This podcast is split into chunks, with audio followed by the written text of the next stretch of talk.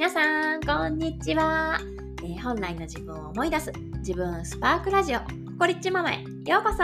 愛です、えー、こちらはですね、アメリカの平日ほぼ毎日配信をしています。ぜひフォローしていただいて、家事をしながら、ドライブをしながら、ぜひリラックスして聞いてくださいね。というわけでですね、今日も始めていきたいと思います。今日はですね、エニアグラムがめっちゃ楽しいっていう話をしたいと思います。で、エニアグラムって何なんって思う方も、まあ、多いんじゃないかなと思うんですけれども、まあね、ネットとかで調べると、まあ、いろんなね、あのー、まあ、検索が出てくると思うんですけれども、要はまあ、いろんなこう自己、うん、自分を知るツールの一つというか、エニアグラムってね、心理学なんですよね。で、あの古代ギリシャで使われてたとも言われていて、あのまあ、4000年ぐらい前から使われている最も古い、一番古い心理学だっていうふうに言われてます。で、今、あの、星読みだとか、星読み？星読みでいいのかな？とか、あの、アドラー心理学とかね、いろんなこう心理学があると思うんですけれども、それらのこの大元がこうエニアグラムっていうふうにね、言われてるんですよね。で、あの、昔はなんかこの位の高い人とかが、この民人々をこう動かすために使われていて、心理掌握術とかっていう風に言われてたんですよね。だから、このなんだろう。一般人には公開されてなかった、広まってなかったんですよね。もう本当にその位の高い人が使うものだったんですけれども、それを、えー、アメリカのスタンフォード大学の方で研究をされたところから、まあ、世界中に広がっていったっていう経緯があるそうなんですね。で、これあの、今、あの、大手企業、例えばディズニーだ、まあ、ディズニーだったりとか、アップルだったりとかっていう、まあ、有名な大手企業とかも、人材教育とか、採用とか使ってたりですね。あと CIA とか、なんかよくドラマに出てくるスパイ組織とか、まあ、政府とかでもね、財務省とか法務省とかそういうところとかでも使われてるぐらい、まあ、信憑性のあるというか、まあ、本当に、こう、あのー、なんだろう。ただの自己診断ツールとしてだけではなくて、本当に、まあ、世界中で、あの、そういう組織とかでも活用されているものだそうです。で、まあ、それはエニアグラムとは何何ぞやっていうものなんですけれども、でさっきね、一番最初に自己診断とか性格診断とかって言われるんですけれども、っていう話をしてたんですけれども、このエニアグラムの意味っていうのがね、あの、エニアってギリシャ語で9、9のね、9っていう意味らしいですね。で、グラムっていうのが図なんですよ。だから、エニアグラムっていうのは、9つの点を持つ図っていう意味なんですね。なんのこっちゃって話なんですけれども、ま、これね、今、あの、まあ、私喋ってるだけなので、この図を見せることができなくて、すごくわかりにくいかもしれないんですけれども、でこのエニアグラムっていうのは、人間っていうのは、9つの心理タイプ、タイプに分かれてるっていうふうに、いうふうなもので、で、そのタイプによって、深層心理、要は無意識の潜在意識っていうものが違うと。無意識に感じている欲求はどういうものを求めているのかっていうものとそれから無意識の恐れどういうことを怖がっているのかどういうものを恐れているかっていうのが分かれてる要は9つに分かれているっていうあのものなんですよね。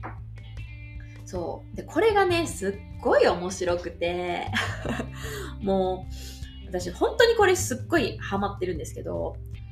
要はいろんな私たちってことを決断したりとか決めたりとかいろんなことを感じ取ったりするんだけれども、まあね、私がよくお話しするのが、私たち一人一人が、それぞれね、メガネをかけて一つの事実っていうものを見てるから、そこから捉えることとか感じることとかが異なるっていう話は今までのエピソードとかでねお話ししたことがあると思うんですけれどもそのメガネっていうのが、まあ、簡単に言うと、まあ、9つにもっともっといっぱいあるんですけど大きく言うと9つに分かれてるみたいなイメージでだからそのタイプによって欲求と恐れがあってその欲求と恐れからいろんなことを決断したりいろんなことを思考したりそれによって行動したりっていうのをしているっていうものなんですよね。でその、うんと、自分のタイプっていうのをまず知るっていうのがすごく面白いんですけれどもななんどこから話したらいいんやろって感じなんですけど例えばね例えば、うんと私はタイプ2。またね、ややこしいのがタイプ2の3とかっていうのなんかウィングっていうものがあったりするんですけれども、まあ、ちょっとそれは一つ置いといて、まあ、タイプ2なんですよね。で、タイプ2がどういう人かっていうと、あの、まあ、一言で言うと、その、愛の人みたいな感じでね、結構尽くす人とか、うん、人に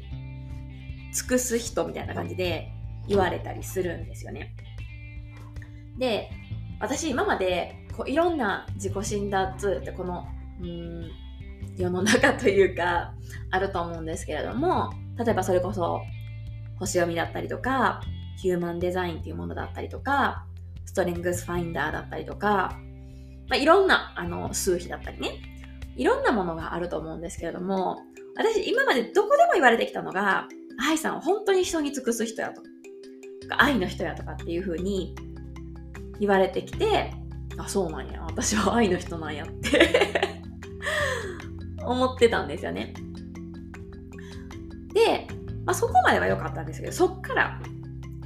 私がなぜエニアグラムをすごく面白いと思ったかっていうとなぜ私がそうやって人に尽くしたりとか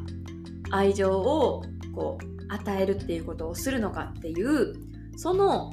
うーんその人の特徴に紐づいている私の欲求と恐れっていうのがすごく明確になったんですね。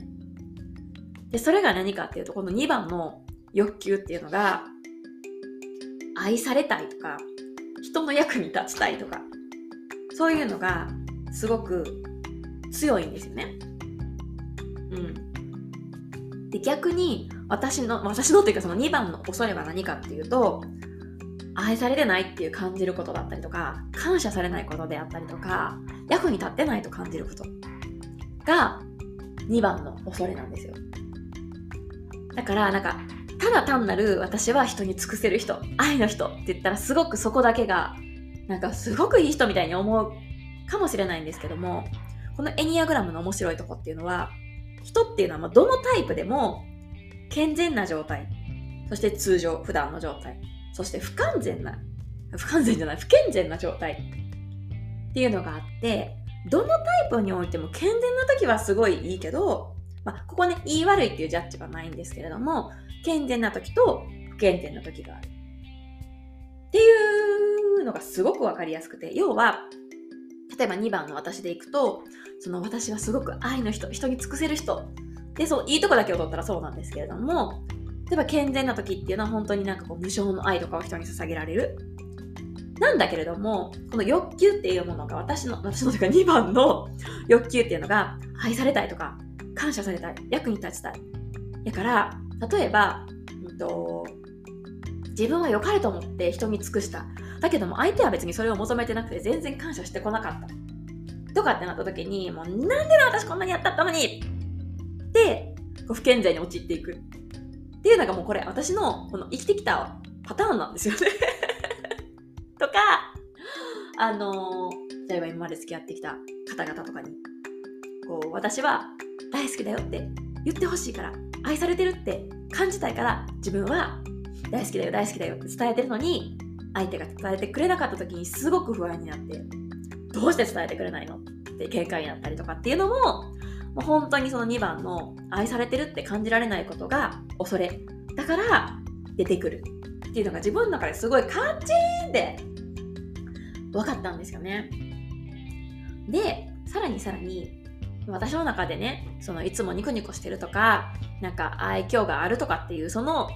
2番の健全な部分、要は愛されたいからそれもやってるわけなんですよね。そこはこう人の前でも見せてきたし人からも褒められてきた。だけども私もの不健全な部分。例えば 家の中ですごく本当は喜怒哀楽がめっちゃ激しくて旦那さんに対してわーって言ったりするのとかをずっと私はなんかそういう部分はほんまに人に見せられへんし見せなあかんし知られたくないし直さなあかん。って思って生きてきたんですよね。でもこのエニアグラムの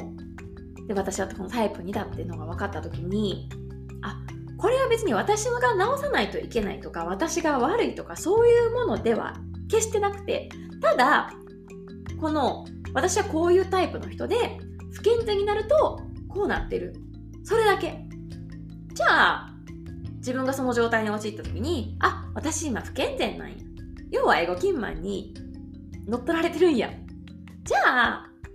健全な状態。もしくは通常に戻ったらいいや。っていうもうそれだけになったんですよね。前はもうここほんま直さなあかん。人に見せたくない知られたくないって思ってたところがなんかそれも丸ごと本当に自分として受け入れられるようになった。っ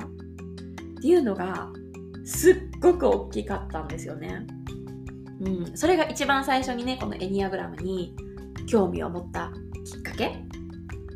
で、さらにエニアグラムの面白いところが、もうここからはちょっと深く話し出すともう1時間以上喋っちゃうんであれなんですけど、さっき言ったように私は2タイプ2の3って言ったんですけど、とかっていう風に、こう、一つのタイプだけじゃなくて、さらにもう一個ウィングとかっていう、ウィングと呼ばれるものがあって、本当になんかすごく複雑に自分のことを理解できるんですよね。で、そこからまた自分が成長していくと、こういうところ、こういうことを意識していったらいいよとかっていうのもエニアグラムで全部見れるんですよね。逆に自分のその2番の不健全なところよりもっと落ちていくともっとこういう風になるんだよとかっていうのも全部自分の本当に取扱説明書のように 理解ができたんですよね。こうなった時に私はなんか今までもちろんねいろんなこの自己理解自己診断のツールとかいろんな方にセッションしていただいたりとかっていうのをしてきたんだけれどもでも中心はやっぱり自分で向き合って紐解いていくっていうそうやって自分を理解していくっていうことをやってきたんだけどもプラスアルファでこの統計学心理学古くから本当に人々が伝えてきてくれたこのエニアグラムというものを